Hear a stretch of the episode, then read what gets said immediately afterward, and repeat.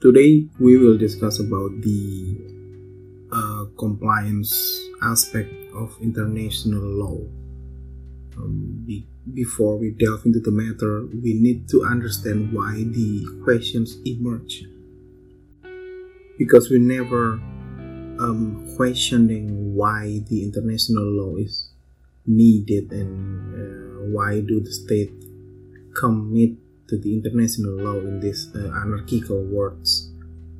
We always, um, most of the time, we always see international in international law as a set of rules that is given and needed uh, to be complied by the uh, states and countries. So, in this discussion, we need to delve around the idea of why do states needs to comply to the international uh, law. The discussion starts uh, depart from the John Austin's thesis that settled the matters by uh, letting us imagine that uh, we are in in a, a, highway and there is a police ahead. The police ask, uh, accuse us as speeding and they and they then uh, charge us with some uh, some amount of money that we need to to uh, pay because we are accused of broken some laws that are uh, applied in that in that countries. The question is why do we comply to that law? Why do uh, we comply to the uh, set of rules that if we uh, exceed some uh, speed limit in the highway, then uh, some of the state apparatus will apprehend, apprehend us and then ask uh, to give some to give some uh, yeah say some charge.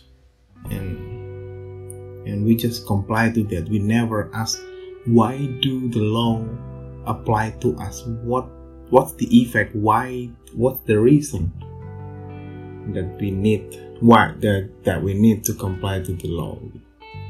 Uh, john austin thesis uh, delve around these matters.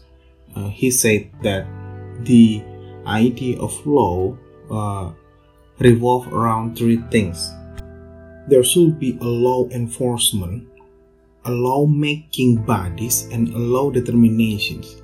In the sense of domestic law like the speeding uh, bill and so on, the law enforcement is the police.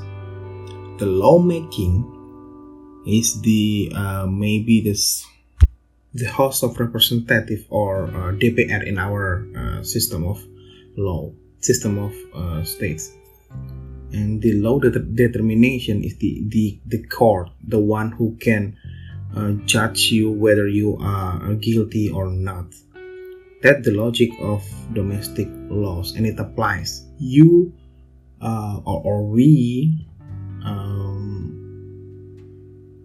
comply to the law because there are three elements that shape our system of law. There is a law enforcement in the police the lawmaking the house of representatives that uh, they're basically their, their their solid duty is to make it, to make a law that will make any order in our social life. And the last is the law determination, the one that gets uh, gets to judge you whether you are guilty or not. That's the court, the formal court. That's uh, that's the John Austin thesis. Uh, he argued that okay, that's the case of domestic laws. You have three components that can be easily spotted whether you are in in uh, no matter what countries. But in the international law uh, case the three of them are absent there are no uh, law enforcement. Who will enforce the uh, who will become the police? Who will serve as a police for the international uh, dispute? No one who is the lawmaking? No one. Who is the host, host representative? Who is the DPR? There is no one serve as a DPR. The construction of international law is mostly bilateral. It's mostly multilateral. You need to face your uh, partner or enemies or everything, uh, and you need to deal with the matters yourself. There is not a representative there. The law isn't universal. If you um, talk about the case of uh, North Korea, the extreme case of North Korea, the North Korea is uh, only has a um, agreement with China, and their agreement with China doesn't apply to, uh, let's say, their relations with uh, United States. That's a different cases. That's how uh, the lawmaking is absent in international law. The third is the law determinations. There is no international court. The international court is uh, last week we we had the discussion about the uh, dispute settlement mechanism in, in international uh, law in international dispute uh, or, or conflict maybe uh, there in, there are no single option there are no uh, rigid option that will determine how the international dispute is settled. No one can force some uh, some countries or or a country to go to international court if they're not willing to. That's not the case in the in the uh, domestic law. If you are uh, speeding, you need to go to the court and explain yourself and face the judgment of the uh, the court or the judge. You have no option in the domestic laws. But in international law, you you as a country has an option whether you are go to art, international arbitrage, whether you are doing your mediation, negotiation, or go to formal uh, court and so on. You you always have a uh, you have you always have an options in that sense. So then John Austin uh, questions the importance or the existence of international law. So if that's the case, it's only norm, it's not a law. Law should be enforced.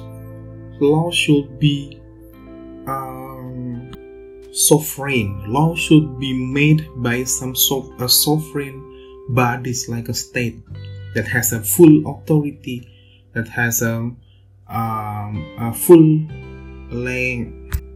legality to construct some law to enforce uh, anyone within their territory to do something uh, that uh, through some some uh, political or, or legal mechanism. That's law. That's that's the case. So if that's only a norm it's like a himbauan in in bahasa Indonesia. So it's not a universal uh, norms. Not every single not every single country uh, should uh, comply to the law. So what makes a country um, comply to the international law? That's the case for today. That's that's how we start to ask uh, the questions. That's how we. Uh, that's the point where we depart uh, from the uh, common discussions. There are numerous arguments that um, can uh, fit or, or, maybe provide an answer to this discussion. Uh, one of them is uh, argument from Chayes and Chayes nine they wrote this, this piece in 1993. They say that uh, well the basic idea of international law, as John Austin uh, stated, there is no there is no rigid uh, rules or rigid standard. It's all about agreement. It's all about um, how you see international law as a norm and so on. So the de- degree of compliance cannot be verified and me- measured exactly it's always issue based compliance so if the issue match your interest you as a state i mean uh, you not as a person but as a state you as a state will have a certain degree of compliance automatically because international law doesn't need a rigid compliance standard. States, uh, Chayes argues, will follow if the commitment inside and the commitment in I mean commit uh, domestic commitment, domestic interest, domestic practice from certain states matches with states' interest and basic purpose of the agreement.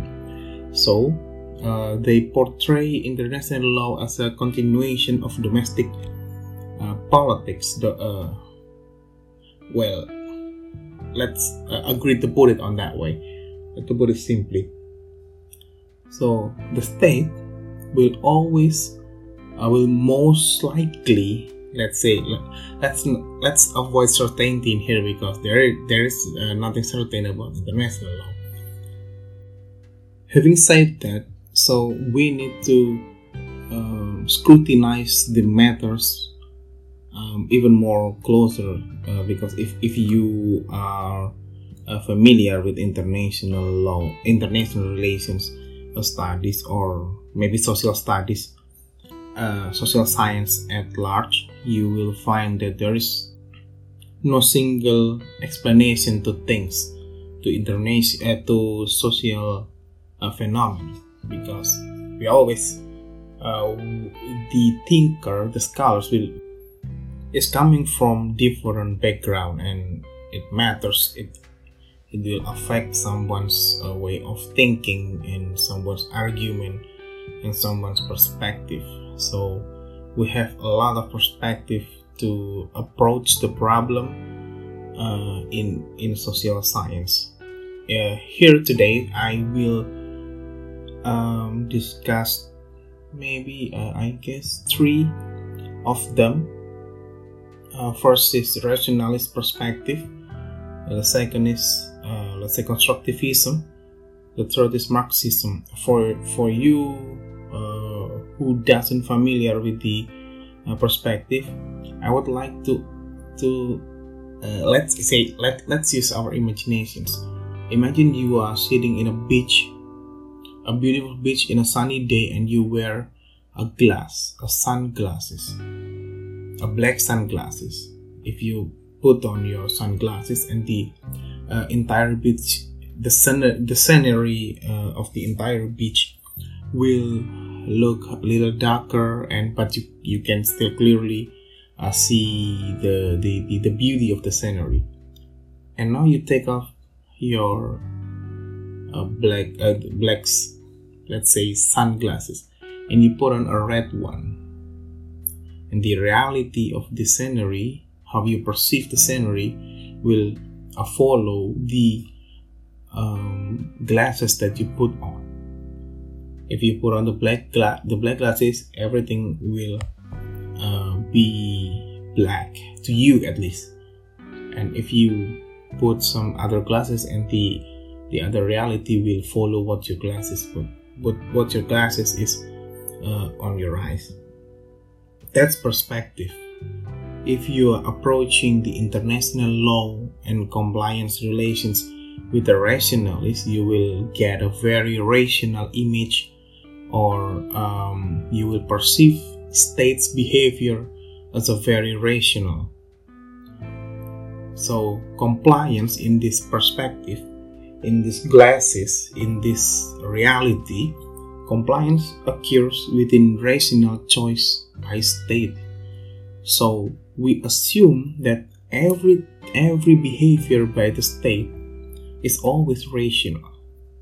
If the state chooses to comply to, let's say, um, Kyoto Protocol, uh, we need to assume that the representative of the state uh, have been doing some research, has been uh, doing some some uh, scientific calculation and so on, and political calculation and so on. So they they came to this uh, result and, and policy to comply to certain international law. Because in this sense uh, in the rationalist sense uh, to comply to international law is to bring both peace and national interests so they are basically combining the international, uh, sorry, the uh, national interest and the need uh, for a peaceful circumstances in the international law.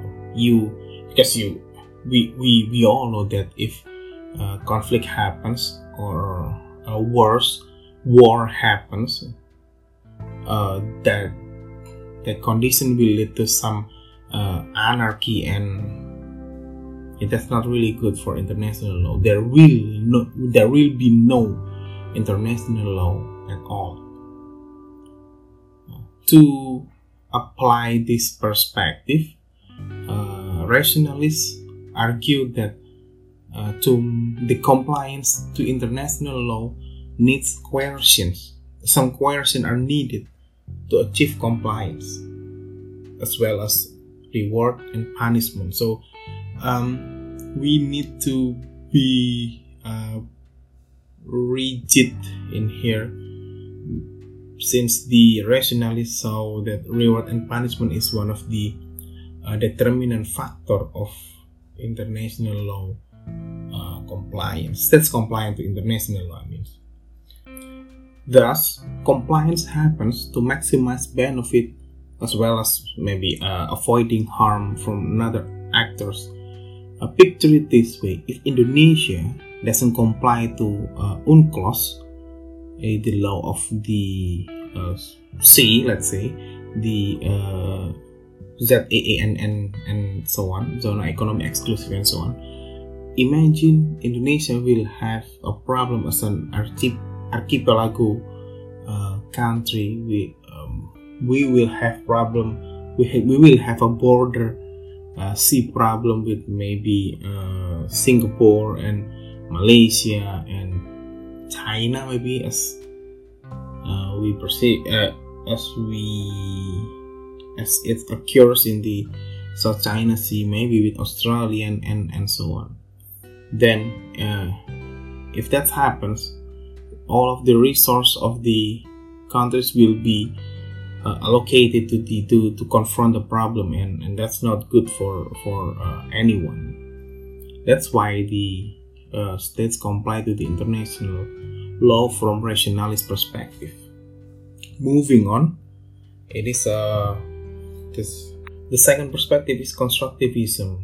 Basically the constructivism uh, emerged um, stated uh, critics to rationalism because constructivism relying much on norm diffusion and social learning and they perceive that states are most likely uh, are are mostly i mean like a person learning and socializing to gain perspective on what's good and what's bad uh, then uh, which one they they chose to obey and so on. They they learn that through a process of learning that's constructivism. Yeah. Uh, and their their basic their basic critics to rationalists is that if rationalists say that uh, international uh, states comply to international laws because the reward and punishment logic uh, then the constructivism uh, stated otherwise uh, states comply to internet uh, to constructivism states comply to international law because they internalize the identity and norms. Okay because uh, legitimacy legitimacy of law of international law is not by material power.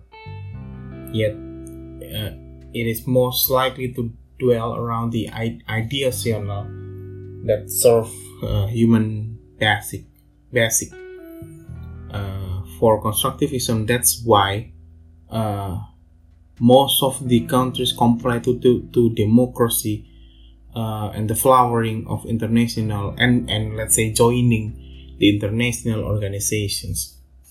They um, most of the states sees that democracy is a quote unquote good norms good value and so they embrace the democracy as as um, a way of of a political well political and, and, and social life.